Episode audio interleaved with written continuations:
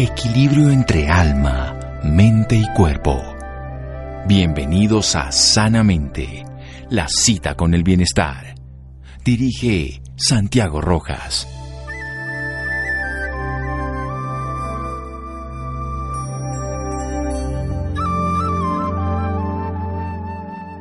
La mejor y más eficiente farmacia está en tu forma de vivir y cuidarte, Robert Peel. Buenas noches, estamos en Sanamente de Caracol Radio. Uno de estos descubrimientos maravillosos. Después de las sulfas aparece toda la historia de la penicilina. Alexander Fleming nos deja una posibilidad, no solamente las personas en guerra, sino que vivamos de una manera más saludable, que podamos convivir de una manera adecuada y de una manera sobrevivir ante todos los ataques de los gérmenes. Sin embargo, desde ahí se han creado otro tipo de medicamentos, otro tipo de antibióticos, antimicrobianos, que siguen siendo útiles. Pero ¿qué pasa si no los usamos bien? ¿Qué pasa si los sobreutilizamos? ¿Qué pasa si los usamos cuando el germen, por ejemplo, el virus del SARS-CoV-2, que genera la enfermedad del COVID, no es sensible a este tipo de sustancias? Le haremos daño a las personas, le haremos daño a la industria, le haremos daño a la humanidad. ¿Qué pasa si lo usamos en animales? Hay muchas preguntas, por eso tenemos que tener una concientización sobre el uso de antimicrobianos. Vamos a hablar con la doctora María Virginia Villegas. Ella es médica e internista, médica cirujana, médica general e internista de la Universidad del Valle. Es infectóloga de la Universidad de Miami, con una maestría en microbiología de la Universidad del Valle y un fellow en resistencia bacteriana en la Universidad de Miami y de Chicago. Es líder científica del área de investigación de resistencia bacteriana y epidemiología hospitalaria de la Universidad del Bosque, aquí en la ciudad de Bogotá. Es asesora en comités de infecciones de varios hospitales y clínicas en Colombia, presidenta del Comité de Resistencia Bacteriana y Abuso Prudente de Antibióticos, PROA, y la Asociación Panamericana de Infectología y Colombiana de Infectología. O sea, es la dura al respecto, nos puede contestar todo esto. Doctora Villegas, buenas noches, gracias por acompañarnos. Buenas noches, ¿cómo están? Muchas gracias por la invitación, de verdad que es un placer y un honor. Bueno, yo quiero que antes de entrar en la resistencia y todo, ¿qué es esto de los antibióticos? Para que lo entendamos, porque a veces confundimos muchos nombres y podemos pensar que unas funcionan lo mismo un antiparasitario. ¿Qué son los antibióticos a lo que nos vamos a referir? Bueno, los antibióticos son sustancias que se pegan en unos sitios específicos de las bacterias, y esos sitios específicos, que son los blancos de los antibióticos que han sido diseñados para eso, porque se conoce cuáles son las funciones de las bacterias, ahora hablamos de eso y cómo se reproducen, etcétera. Entonces el antibiótico va a un sitio específico de la bacteria para impedir que esa bacteria se reproduzca y por lo tanto se muera. Entonces, y todos los antibióticos están dirigidos básicamente a estos sitios y la bacteria va a tratar de hacer todo lo posible para que el antibiótico no se pegue. Como las bacterias tienen mecanismos para reproducirse y para expulsar sustancias tóxicas, entonces, los antibióticos son esas sustancias tóxicas a las que ellas se tienen que defender. Y de allí se genera la resistencia bacteriana. Bien, entonces, evidentemente, la resistencia bacteriana es un problema de salud pública, porque no le sirven los antibióticos. ¿Y qué pasa si precisamente tenemos resistencia bacteriana en un paciente? Cuando le pasan en los hospitales, la pseudomonas aeruginosa, lo decimos los médicos, sufrimos. ¿Qué pasa cuando un paciente no tiene tratamiento adecuado? ¿Qué le puede pasar? Simplemente le digo de verdad, si no es siendo alarmista, ese paciente se muere. Estamos en una época en la que tenemos limitaciones para tratar todas las bacterias resistentes. Ahora, hay algo que es importante decir. Cuando un paciente se hospitaliza, su flora intestinal cambia, básicamente por estar expuesto a un medio externo, porque es un paciente con baja defensa, porque es un paciente que recibe muchas veces antibióticos para prevenir la causa, o sea, de que esta infección, digamos, siga avanzando y mate al paciente. Y ocurre un cambio en la flora intestinal y lo que se sabe es que el 60% de las infecciones cuando estamos hospitalizados vienen de nuestra propia flora intestinal. Y un porcentaje más chiquito viene de la piel. Nosotros tenemos bacterias en el intestino, en la piel, en todas partes, pero son bacterias que están conviviendo con nosotros mismos, pero cuando las tratamos equivocadamente con un antibiótico y matamos sin necesidad esas bacterias que son sensibles, las que ya tienen todos los mecanismos para volverse resistente, le queda todo el espacio y todos los nutrientes para replicarse y dejar a ese paciente colonizado de una bacteria resistente, de tal forma que la infección que sufre ese paciente en el hospital ya no va a ser por una bacteria súper sensible, que la podemos tratar con los antibióticos que tenemos, sino que va a ser por una bacteria resistente que fue seleccionada por el hecho de que ese paciente o tomó antibióticos en la comunidad o le dieron antibióticos que no eran en un porcentaje muy grande. Y si a eso le sumas los pacientes que están con esteroides, inmunosuprimidos, con cáncer, que requieren terapias especiales, la probabilidad de que esas bacterias causen la infección es altísima, es como de un 60%. Bueno, usted nos da cifras reales, alarmantes, pero reales, y por eso vamos a aprender esa concientización, no solo para los médicos, sino para la familia y los boticarios. En un momento seguimos aquí en Sanamente de Caracol Radio. Síganos escuchando por salud. Ya regresamos a Sanamente. Bienestar en Caracol Radio. Seguimos en Sanamente.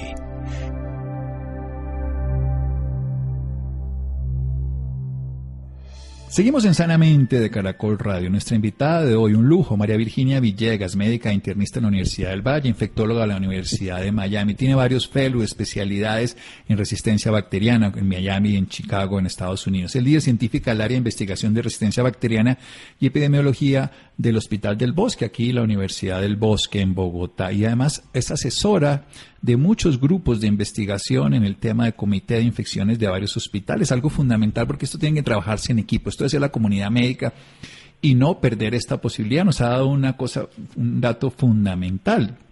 Bien, sabemos que tenemos unos medicamentos maravillosos que se pegan a zonas específicas de la pared, por ejemplo, algunas partes de la bacteria que hacen que la bacteria se muera o no pueda reproducirse, efectos bacteriostáticos o bactericidas, pero lo más importante es que la bacteria pues va a buscar no morir. Esto es vida, lucha, muerte. Si no los manejamos bien, pues ella va a ser resistente. Y si un paciente tiene resistencia, se puede morir. Por eso, 60% de cuando un paciente tiene una alteración, cuando va a un hospital, puede tener una alteración de su microbiota, y esa microbiota en lugar de ser como colaboradora, que es útil, puede volverse patógena, enfermante y puede llegar a generar la infección, que es lo que pasa en pacientes que tienen también tratamientos oncológicos o tratamientos inmunosupresores que se va a agravar, y que estas alteraciones incluso de la piel que podemos tener mal manejadas pueden llegar a ser bacterias resistentes que si no se pueden tratar pueden ser letales para el paciente.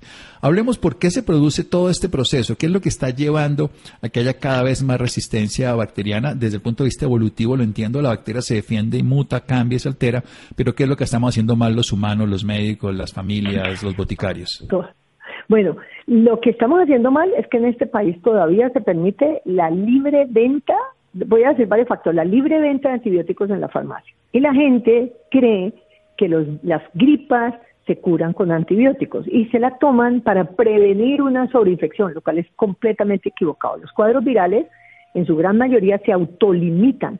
Un virus, interesantemente, empieza a replicarse, da sintomatología y al más o menos en el quinto o séptimo día, él ya mismo se limita, ¿cierto? Entonces, ahí no necesitas antibiótico.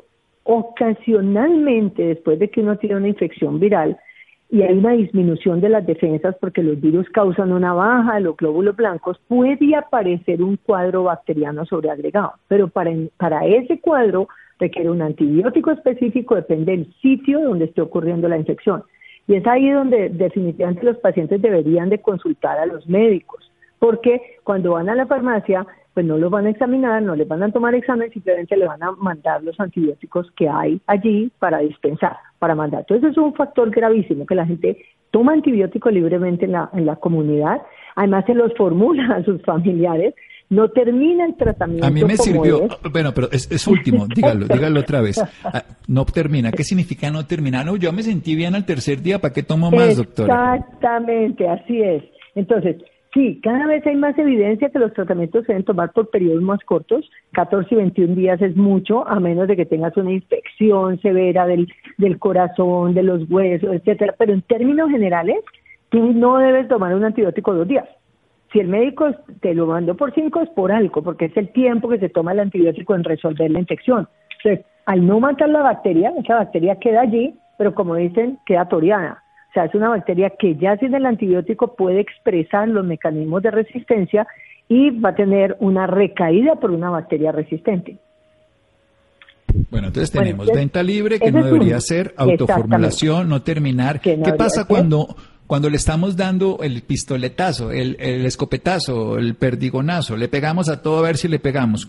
¿Qué ocurre? Sí, exacto. Entonces, el problema de eso es que a veces utilizamos unos antibióticos porque no tenemos un cultivo positivo y entonces queremos mandarle el antibiótico para que caiga lo que sea allí. Entonces, esa bacteria probablemente que realmente sí está causando la infección se va a morir, pero tú estás matando innecesariamente un mundo de bacterias que son sensibles y que lo que están haciendo es un balance en el intestino tuyo para evitar precisamente que bacterias más patógenas y más resistentes sean las que dejen colonizado al paciente. Entonces, ahí hay una equivocación. Antibióticos de amplio espectro sin necesitarlo. Tomarse antibióticos para cuadros que no son infecciosos y que no son bacterianos.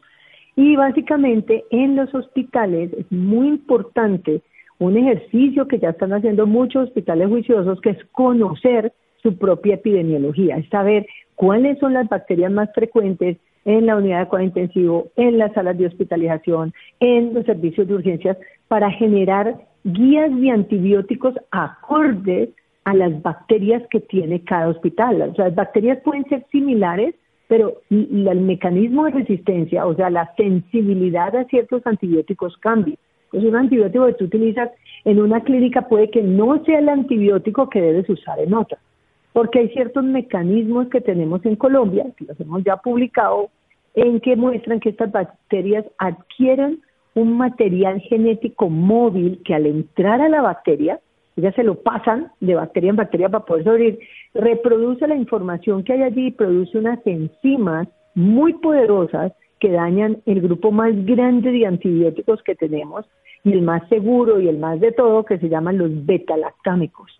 Entonces, ese es otro de los problemas, desconocer cuáles son las bacterias frecuentes, y cuando llega un paciente infectado, mientras espera que llegue al cultivo, tú inicias un antibiótico. Ese antibiótico debe estar ajustado a las guías de esa institución. No simplemente que es que a mí me gusta el antibiótico, de eso lo voy a formular. Entonces, los médicos tienen una responsabilidad en dar el antibiótico adecuado, en el momento adecuado, y una vez tenga el cultivo, deben bajarse del espectro del antibiótico, que era lo que estabas tú diciendo. No es darle un escopetazo porque sí, porque el paciente está mejor, no. Hay antibióticos que matan menos bacterias, pero son igualmente efectivos contra esa bacteria específica que está infectando al paciente. Entonces hay un desconocimiento muchas veces de la epidemiología, no hay guías acordes a la institución y al paciente, hay toma libre de antibióticos por todas partes, ¿sí? Y hay un desconocimiento de lo que está pasando. Y tenemos otro problema adicional con el sistema de salud, desafortunadamente. El sistema de salud generó una cosa que se llama los antibióticos que están en el POS, que a mí me parece lo más perverso que pueda hacer el país, con todas las cosas buenas que tenemos en salud. Es perverso porque a los médicos les ponen todas las trabas y tienen que hacer una cosa que llama MIPRES, y cuando tú tienes que ver 40 pacientes y te pueden hacer yo no sé cuántos MIPRES, que es una forma de justificar el antibiótico, y además llega después la EPS y le glosa la cuenta, lo cual significa que esa clínica no le van a pagar por esos medicamentos. ¿Qué es lo que pasa? No deben haber antibióticos en el POS y no en el POS. O sea, uno cuando se infecta, yo digo siempre por molestar que uno se infecta de una bacteria que no está en el POS. Uno se infecta de una bacteria específica y requiere el antibiótico adecuado. No dar el antibiótico adecuado significa la probabilidad de que ese paciente progrese su enfermedad, se gaste más días hospitalizado, más carga para el sistema de salud, laboratorio innecesario, se puede morir. Entonces, tú requieres antibiótico. ¿Cómo se deben dar esos antibióticos? El que sea, bajo guías específicas en cada institución. Cada institución debe probar que esos son los antibióticos que necesita para las bacterias que tienen los pacientes de su institución. Entonces, te digo que es muy grave porque la gente, por comodidad, da unos antibióticos que se los dejan formular libremente y no los van a glosar y no les van a hacer nada, mientras que otros, que son los específicos que resuelven la infección, están asociados a menor días de estancia, menor morbilidad, no los puedes dar. Y pues evidentemente ahí no hay ni color, ni partido, ni nada. No, nada. Eso le pasa a cualquier persona, y al que le pasa puede ser joven o puede ser adulto, porque precisamente los antibióticos es porque el sistema inmune no es suficiente para atacar a todos los gérmenes, la gran mayoría sí, pero cuando además en este caso los mismos gérmenes del paciente se vuelven en contra de él, pues termina volviéndose más complicado. Yo antes de... Sí, le quiero preguntar qué tanto influye el uso indiscriminado en, vamos a ponerlo en este lenguaje, los animales que se usan en los pollitos, en las vacas y todo. ¿Cómo se puede hablar con los veterinarios y también con las mamás y todo que le pueden dar a sus perritos, gatitos, en fin? Cierto. Ahora, en veterinario ocurre lo mismo. El uso innecesario en veterinaria lleva a que muchas veces ese antibiótico quede en el músculo o quede en la carne, de muchas veces del animal. Si tú no consumes una carne bien, digamos bien, que esté bien, cocinada, tienes el riesgo de estar comiendo antibiótico. Eso no pasa en todas partes para que la gente no se asuste. Hay que seguir consumiendo carne, es indiscutible. Solo que los que están en su labor es, digamos, criar animales, deben tener la misma conciencia de que mayor uso de antibióticos no significa que el animal esté más crezca más y esté más sano. Los animales requieren el antibiótico en el momento adecuado si están infectados. Además, porque muchos de estos antibióticos, cuando, digamos, se echan en las aguas de los animales, porque se las echan en las aguas, terminan en los ríos, terminan contaminando los ríos y finalmente terminamos nosotros tomándonos en alguna forma ese antibiótico. ¿Sí? O sea, es un ciclo. O sea, yo creo que los seres humanos estamos conectados con la naturaleza, entonces si echan antibióticos en las plantas, antifúngicos, vamos a terminar consumiendo más antibióticos. Si se lo dan a los animales innecesariamente, va a haber una carga de antibiótico adicional que tú vas a consumir como ser humano. Cuando llega a tu intestino, las bacterias de tu intestino sensan ese antibiótico que viene tomado, comido, etcétera, y empiezan a generar mecanismos de resistencia, y volvemos a lo mismo. Esa persona, el día que se infecte, puede infectarse por una bacteria que ya no es sensible y va a requerir, puede complicarse, porque inicialmente los médicos creen que es sensible su bacteria, hasta que llegue el cultivo, pueden pasar 2 días, puede complicarse más y puede requerir hospitalización y puede no responder al antibiótico. Sí, doctora Virginia, conozco casos recientes de muchos niños con infecciones pequeñas, en teoría de gérmenes susceptibles que no responden, y el cultivo demuestra que no responden. Y gran parte es todo lo que usted nos cuenta seguramente. Vamos a hacer un pequeño corte para desarrollar otras ideas aquí en Sanamente de Caracol Radio. Síganos escuchando por salud. Ya regresamos a Sanamente. Bienestar en Caracol Radio. Seguimos en Sanamente.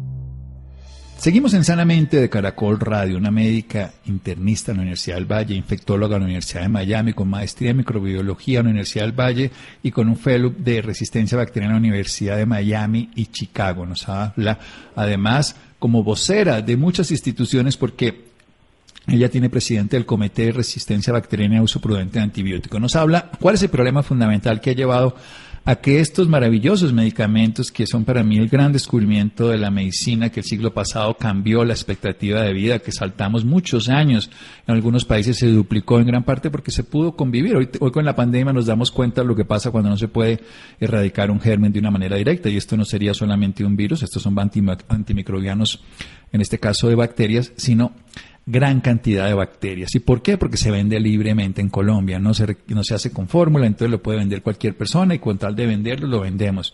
Se autoformula, y si me sirve a mí, le sirve a mi hermano.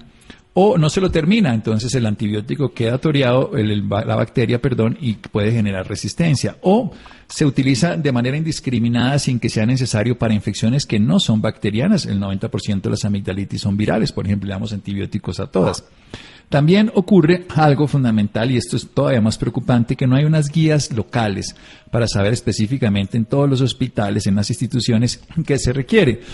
Porque si no, se pueden estar utilizando los gérmenes, pueden ser de las mismas características, pero no tienen la misma sensibilidad a los antibióticos y tendríamos que volver a lo local, a lo puntual, al hospital, al sitio donde se está hablando. Otro tema es que el POS, nuestro sistema, el plan obligatorio de salud, hace que no todos los fármacos requeridos se utilicen, y por toda la tremenda tramitología, la tramitología hace que se le dificulte al médico la formulación adecuada, favoreciendo la resistencia. Por otro lado, en veterinaria se pueden usar de manera indiscriminada, también puede ser que se queden, esto es algo puntual y no es para, nos dice que no nos asustemos, pero que es importante que no se use de manera indiscriminada, o a veces incluso en el agua de riego, y todo esto es lo que va a hacer, o las plantas que se le utilicen, puede ser que nuestras bacterias en el tubo digestivo terminen haciendo un conocimiento en dosis no adecuada, en condición no adecuada del antibiótico. Dice, así es como me van a pegar. Muy bien. Así como hacemos con las vacunas los humanos, que le ponemos el virus atenuado y él aprende a defenderse cuando aparece, así le hacemos a las bacterias sin querer. Los ponemos a que aprendan, se sensibilicen, se den cuenta, hagan resistencia, la compartan como ocurre en los hospitales, y terminemos entonces que cuando nos da la infección ya ese antibiótico no funciona. Hablemos un poquito precisamente de eso a gran escala, ¿cuáles son los riesgos? ¿Cuál es la realidad de nuestro país frente a esto, doctora Villegas? O del mundo, lo que sea. En el mundo existe la resistencia bacteriana, o sea, indiscutiblemente no somos los únicos. Hay otros factores que pueden estar contribuyendo para que Latinoamérica tenga las tasas más altas de resistencia bacteriana. Yo creo que si miramos por país, nos sigue la India, eso sí no hay discusión. Pero como continente, o sea, es Latinoamérica. En los mecanismos de resistencia más prevalentes en el mundo son unas enzimas que se llaman beta-lactamasas de espectro extendido, que dañan todo un grupo de antibióticos. Luego vienen otras peores que recientemente hemos estado trabajando y diagnosticando y de todo, que se llaman las carbapenemasas, porque esas acaban hasta con los antibióticos de última línea.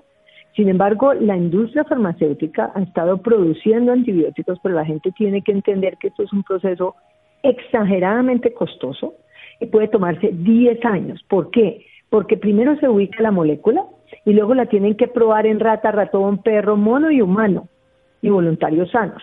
Entonces, si en alguno de esos procesos el antibiótico muestra toxicidad o falla, se elimina el antibiótico después de haber estudiado el antibiótico 3, 5 años, lo que sea. La gente dice, es que la industria no tiene... No, ahora la industria gana plata, los gobiernos tienen que regular los precios, yo estoy de acuerdo, pero la industria le invierte demasiado conocimiento y demasiados esfuerzos para que prácticamente salga el antibiótico y en 1 o 2 años ya haya resistencia por el mal uso que estamos haciendo, ¿cierto? Entonces, los gobiernos deberían de participar en la investigación para que corran los riesgos, que es meterle tanta plata y que en la mitad del camino te quedaste sin antibiótico y sin molécula y no tienes cómo recuperar esa inversión. Entonces, la responsabilidad mutua, porque como tú dijiste al principio, esto es un problema de salud pública, esto no es un problema que se le deba solamente la responsabilidad de la industria de producir nuevos antibióticos, es un problema de salud pública que está muriendo más gente de lo que los gobiernos piensan, y es un problema gigantesco que afecta a todo el mundo, hospitales públicos, privados, personas de todo tipo. Entonces, el mundo entero ha detectado eso por la presión que hemos hecho a través de los años de los antibióticos, y las bacterias son súper inteligentes y para poder sobrevivir, que nos llevan millones de años de diferencia, ellas mutan y ellas cambian y ellas se arreglan la forma de que el antibiótico no entre y no se le pegue a una función vital de la bacteria. Entonces, el problema es mundial, es cierto, pero en Latinoamérica, ¿por qué tenemos un problema mayor? Yo pienso que es, primero que todo, por un uso indiscriminado, apenas nos estamos moviendo a generar estos protocolos, ¿cierto?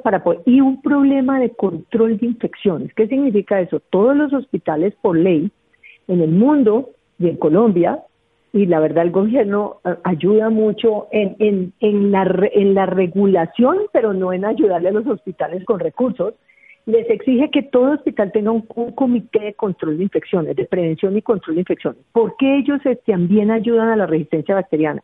Porque no importa que también utilice yo un antibiótico, si yo no me lavo las manos cuando voy a tocar a un paciente, si yo realmente no hago una buena desinfección y limpieza y yo no aplico unas medidas que existen para evitar de que esa bacteria, hasta donde yo pueda, infecte el paciente, el mismo, pues la bacteria se disemina por toda la institución. ¿Sí me entiendes? Entonces, hay unas estrategias que los comités de prevención de infecciones tienen en cada institución y cada vez esas estrategias deberían de ser mejores, deberían de tener mayor inversión, deberían de utilizar los desinfectantes adecuados, deberían de aumentar la adherencia al lavado de manos. Eso es una responsabilidad de las instituciones y una responsabilidad de las personas que trabajan en las instituciones, ¿sí? Y eso es importante para evitar la diseminación de una bacteria resistente en una institución. Entonces, por ejemplo, un paciente llega con una infección con una bacteria resistente y no hay una buena higiene de manos. Entonces, ese paciente al lado se puede ganar esa bacteria, que ese es el 30% que yo te decía. 60% es por su propia flora, pero un 30% pudiera estar relacionado a precisamente no aplicar adecuadamente todas las estrategias de prevención de infección. Entonces, el paciente al lado le da la bacteria y de pronto el otro, porque el médico, la enfermera, el camillero, no hizo la buena higiene de manos, no hizo una buena limpieza, caminó y se lo llevó para cirugía, se lo llevó para urgencias, se lo llevó para neurocirugía, para todas partes. O sea, las bacterias se diseminan porque como no las puedes uno observar, ellas pueden ir en las manos del personal de salud, o pueden ir en las camillas que no están bien limpias, o en las camas, o los dispositivos médicos. Todo eso tiene una regulación y los hospitales tienen que ser muy juiciosos en seguir esa regulación. Lo que pasa es que tener una buena calidad de atención cuesta en este país, y a veces no se le reconoce a los hospitales, los que sí están haciendo un esfuerzo por tener una excelente calidad de salud y proteger a los pacientes hospitalizados. Entonces, tú no le puedes pagar lo mismo a un hospital que no hace una buena desinfección y limpieza y no tiene unas buenas tasas de adherencia al lavado de manos, que al que hace todo excelente. O sea, eso le cuesta mucho más. El sistema debería de premiar a las personas que hacen las cosas bien, pero a todo el mundo lo tratan por igual. No, el premio es esencial porque además son los que están garantizando que otros, aunque no lo hagan bien, pues no sea más grave para la comunidad. Vayamos un poquito a hablar de la microbiota. Usted nos ha hablado en qué tiene que ver ahora en todo este proceso, qué se ha experimentado, qué se sabe, cómo la protegemos, cómo la cuidamos, cómo la fomentamos. Esa es muy buena pregunta. La microbiota ha cogido un papel predominante en el mundo entero y hay muchas investigaciones. Hay que decantar un poquito eso porque sí, evidentemente se ha asociado a que las bacterias en nuestro intestino, que hay billones de bacterias, se comunican entre ellas. Es muy interesante. Y aparentemente, dependiendo de la absorción que hacemos de nuestra propia microbiota, o sea, cuando el bebé nace no tiene microbiota, inmediatamente recibe la leche de la mamá y recibe los alimentos, su intestino queda poblado de bacterias. Y esas bacterias tienen características probablemente relacionadas con nuestra genética, con lo que comemos, con la vida sana, con el ejercicio, con un mundo de cosas. Pues la microbiota se ha empezado a entender que probablemente está relacionada con la obesidad. La microbiota se pasa todas las señales, entonces hay una diseminación de la información frente a los antibióticos, cómo se defienden, mecanismos de resistencia, todo lo demás. Entonces, y la microbiota se afecta desafortunadamente cuando tomamos antibióticos. Entonces, estamos haciendo un bien y estamos haciendo un mal. Por eso es que tenemos que ser muy estrictos con el antibiótico que escogemos y con el tiempo de administración. Porque cuando nos excedemos en antibióticos estamos matando las bacterias de nuestra microbiota, que son las que nos protegen contra otras bacterias más nocivas. El caso clásico es una bacteria que se llama Clostridioides difficile. Esa bacteria tiene una toxina. Cuando tratamos otras bacterias con antibiótico, esta bacteria se reproduce en el intestino de los pacientes, produce esa toxina y produce unas diarreas, pero monstruosas, que pueden matar al paciente, ¿sí? Entonces, es un ejemplo más de cómo al alterar la microbiota, nosotros básicamente estamos teniendo un desbalance de lo que está ocurriendo en el intestino de los pacientes y se puede perjudicar. Eso no quiere decir que uno se tome el antibiótico adecuado, pero yo siempre he dicho el antibiótico adecuado para la bacteria adecuada en el momento que uno lo necesita, ¿sí? No se puede ir al extremo de decir, yo nunca tomo antibiótico. Claro, si no lo necesita, por favor, nunca lo tome. Pero si usted lo necesita, tómeselo juicioso, la dosis correcta, en el tiempo correcto, para matar rápidamente esa bacteria y que no necesite un tiempo extra de antibiótico que le va a hacer daño. Alguien decía que el antibiótico era como los bomberos. Cuando lo necesitamos es indispensable, pero usarlo sin necesidad hace más daño y le perjudica a otros. Exactamente. Así que los vamos a usar correctamente. Doctora Villegas, ha sido un honor. Muchas gracias por la información. ¿Dónde podemos aprender más al respecto? Usted que es una líder en esto, que trabaja en PROA, que es ese comité de la Asociación Panamericana de Infectología. Sí, de uso prudente de antibióticos. Hay cursos permanentes, no tanto como para la comunidad, desafortunadamente. Yo creo que me dio una buena idea y tenemos que hacer un simposio para la comunidad sobre el uso de antibióticos. La verdad es que cuando hacemos estos simposios, pues son, digamos, de un nivel muy científico. Técnico, entonces claro, la gente se queda muy técnico, esa es la palabra. Entonces, a veces la gente no lo entiende. Yo creo que ustedes hacen un papel definitivo con estos programas, entrevistando diferentes personas, diferentes perspectivas. O sea, la capacidad suya de hacer resumen, mi respeto, es espectacular. Así que yo le estaré avisando si tenemos algún evento. Pero que cuénteme, la gente pueda participar, me honra además, seguro, porque lo que queremos es que la gente entienda. Mi motivación en este programa es educar y que las personas nos ayudemos entre todos. El estilo de vida y los hábitos de vida son tan importantes como los fármacos. Amo los fármacos, creo profundamente en su utilidad, pero también veo lo irresponsable que es usarlos inadecuadamente. Totalmente, eso es verdad. Muchas gracias, de verdad que ha sido un placer participar y pues gracias por hacer este evento que va a ser de mucha utilidad para muchas personas. Muy bien, entonces, interesados buscar en PROA, ¿no? El que es el Comité de Resistencia Bacteriana y Uso Prudente de Antibióticos. Exactamente. Muy bien, mi doctora Villegas, muchas gracias. Seguimos en Sanamente de Caracol Radio. Síganos escuchando por salud. Ya regresamos a Sanamente. Bienestar en Caracol Radio. Seguimos en Sanamente.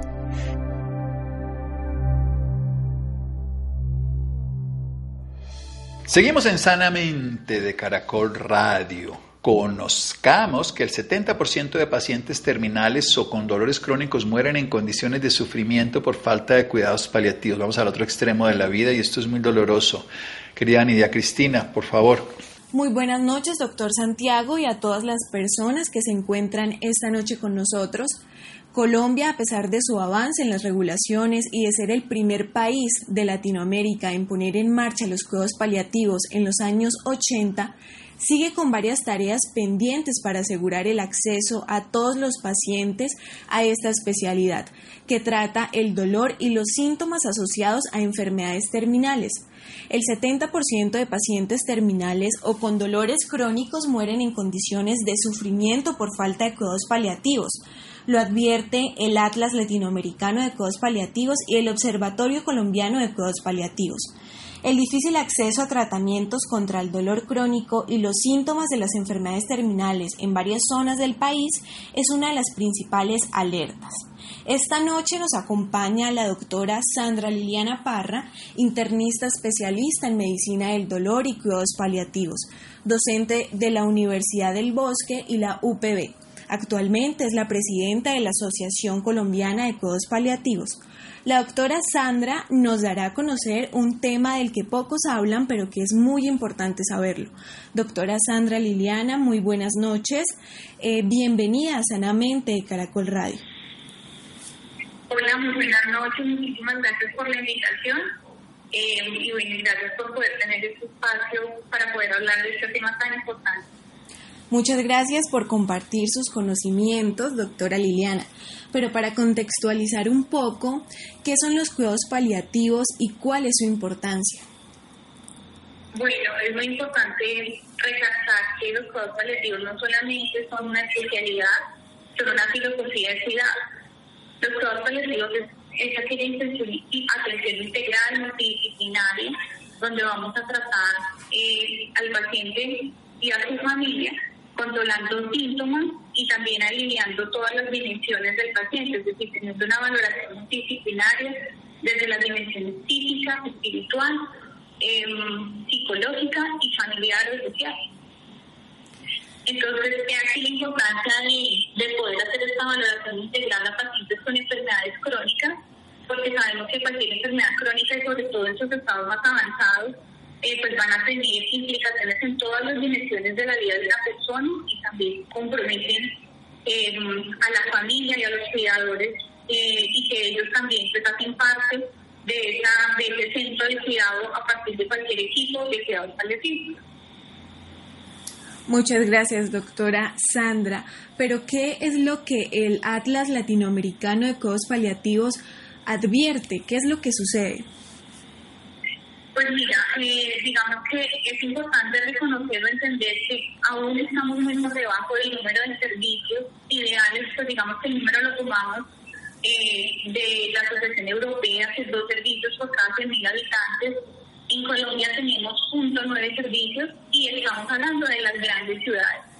Advirtiendo que también tenemos una gran deuda con las zonas más apartadas, los barrios más apartados, las vinequías, la Guajira, algunas zonas de la costa atlántica, donde realmente ni siquiera tenemos un número cercano a este 0.9 número de servicios por 1.000 habitantes. Entonces, realmente la situación en Colombia, si bien cuando comparamos con años previos hemos avanzado tanto, aún hace falta la atención tanto en las consultas externas como en las IPS, es decir, en los hospitales o clínicas, y también en la atención domiciliaria. Entonces aún estamos con una deuda importante de servicios para poder atender toda esta población que, como tú dijiste, tiene grandes necesidades desde el punto de vista sintomático para mejorar su calidad de vida, y sobre todo en las etapas finales, que es donde nuestro tratamiento es más activo. Aún nos falta poder cubrir a todos estos pacientes y que puedan tener una mejor calidad de vida en el marco de una enfermedad crónica y una buena muerte en el caso del escenario de terminalidad.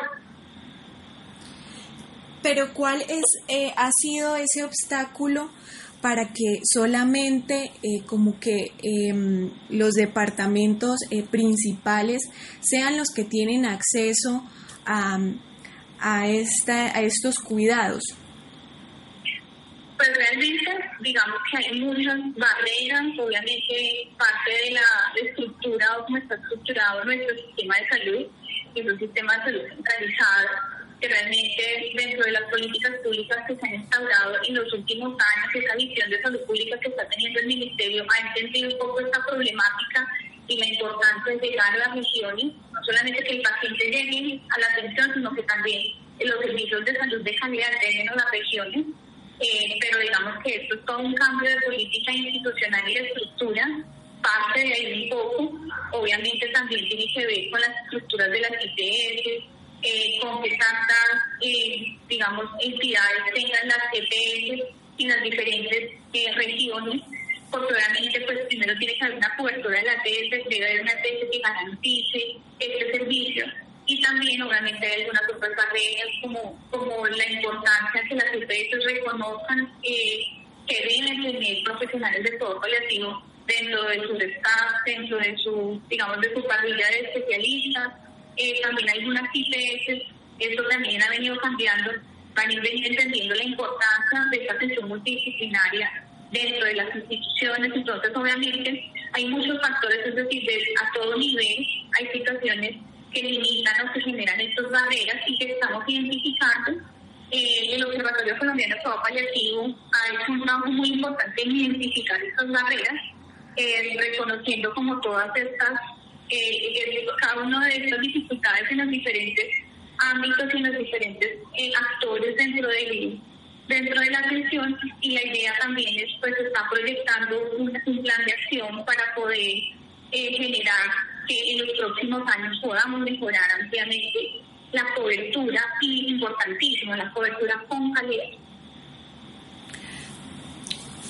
Muchas gracias, doctora Sandra.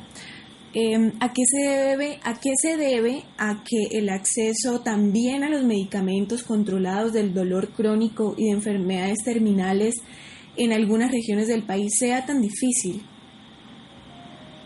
Bueno, esto también se ha analizado mucho dentro del observatorio. Se han hecho el observatorio con la Universidad de La Sabana y la Universidad del Bosque han liderado unos talleres relacionados con este acceso a los medicamentos, donde se han observado barreras nuevamente como a todo nivel, ¿cierto? A nivel de la producción nacional, que también ha venido, digamos, comparativamente con los años previos, ha venido mejorando bastante, pero también hay un tema de gobiernos locales.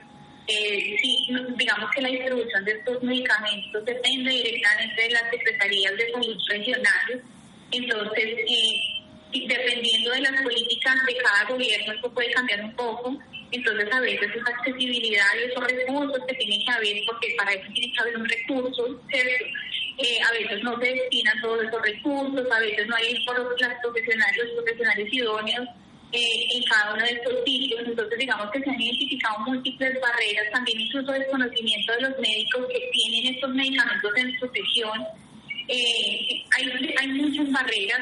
También otra barrera importante que estamos intentando desde la academia romper es la formación en el manejo del dolor desde el pregrado, que se ha venido haciendo un trabajo muy fuerte que se ha hecho desde las universidades, entendiendo la problemática. Los especialistas hemos querido como mostrar la importancia que los médicos generales aprendan a manejar dolor, puesto que el dolor es el signo vital, ¿cierto? Y el dolor es importantísimo porque es la principal causa de consulta a los servicios de urgencia, y un médico general debe saber manejar muy bien. Entonces, todas estas barreras ya se han identificado y digamos que hay estrategias a todo nivel, pero sabemos que el trabajo que viene sigue siendo fuerte y que tiene que haber un compromiso institucional, tiene que haber compromisos desde la academia, también tiene que haber compromisos desde, digamos, las diferentes entidades regionales, entendiendo la importancia de que los pacientes puedan acceder a estos medicamentos desde su región. Esto minimiza costos, esto favorece el control del dolor y obviamente va a ayudar a que los pacientes tengan mejor calidad de vida, que es al final lo que siempre queremos. Sí, claro, pero hablando un poco de eso de la educación, pues debemos educar también a la sociedad, ¿no? Porque pues muchas personas no entendemos que el acceso a los cuidados paliativos no es solamente en etapas terminales de la enfermedad, sino en cualquier momento que lo requiera la persona, precisamente para el mejoramiento de su calidad de vida. ¿Hay alguna campaña o algo que respectivamente se esté realizando para dar a conocer esto? Pues realmente una campaña oficial no hay. Hemos venido intentando entrar en los diferentes medios de comunicación como profesionales que trabajamos en este, empoderando a las personas, haciéndoles entender que el derecho al acceso a los cuidados paliativos es un derecho que está asignado en la Ley de Gonzalo de Elizabeth desde el año 2014, que todas las personas con enfermedades crónicas avanzadas que tengan algún grado de sufrimiento relacionado con la salud, es decir, que tengan sufrimiento no solamente físico, sino psicológico, ¿cierto? Que tengan, digamos, lo que nosotros llamamos dolor total, una situación en que su enfermedad está afectando en todas las diferentes esferas de su vida. Son personas que tienen la posibilidad y tienen el derecho de acceder al cuidado paliativo para mejorar su calidad de vida en cualquier momento de su enfermedad. Es decir, incluso desde el momento del diagnóstico. Muchas veces en las instituciones obviamente más grandes nosotros acompañamos a pacientes desde el momento del diagnóstico, acompañamos a los profesionales, a los oncólogos o a los cardiólogos, a los pacientes de enfermedad renal desde el momento inicial, también porque obviamente estos diagnósticos son de alto impacto, generan unos cambios en la vida, y desde ese momento en todas las trayectorias de enfermedad vamos a acompañar en diferente intensidad con diferentes personas del equipo dependiendo de las necesidades. Y obviamente si una enfermedad avanza hacia una situación digamos que más compleja y donde decimos que se acerca a la terminalidad, ahí nosotros vamos a acompañar al paciente de una manera más intensa. Claro que sí, siempre pues en el mejoramiento de las personas y de precisamente su calidad de vida. Doctora Sandra, muchísimas gracias. Ha sido un gusto tenerla con nosotros la noche de hoy. Muchísimas gracias a ustedes por la invitación y bueno, también como recordar, invitar a las personas a que si realmente no los han enviado un servicio paliativo, soliciten su derecho, que siempre verifiquen que las personas que están brindando el servicio sean personas idóneas. Esto también es muy importante, y que obviamente recuerden que a pesar de una enfermedad crónica hay maneras de mejorar la calidad de vida y que podamos vivir, digamos, en el marco de una enfermedad crónica con la mejor calidad posible. Claro que sí, tener la certeza que vamos a terminar nuestra vida de una manera plena y al menos conscientes de lo que está sucediendo con nosotros. Muy buenas noches, doctor Santiago, y a nuestros oyentes les deseo una feliz noche.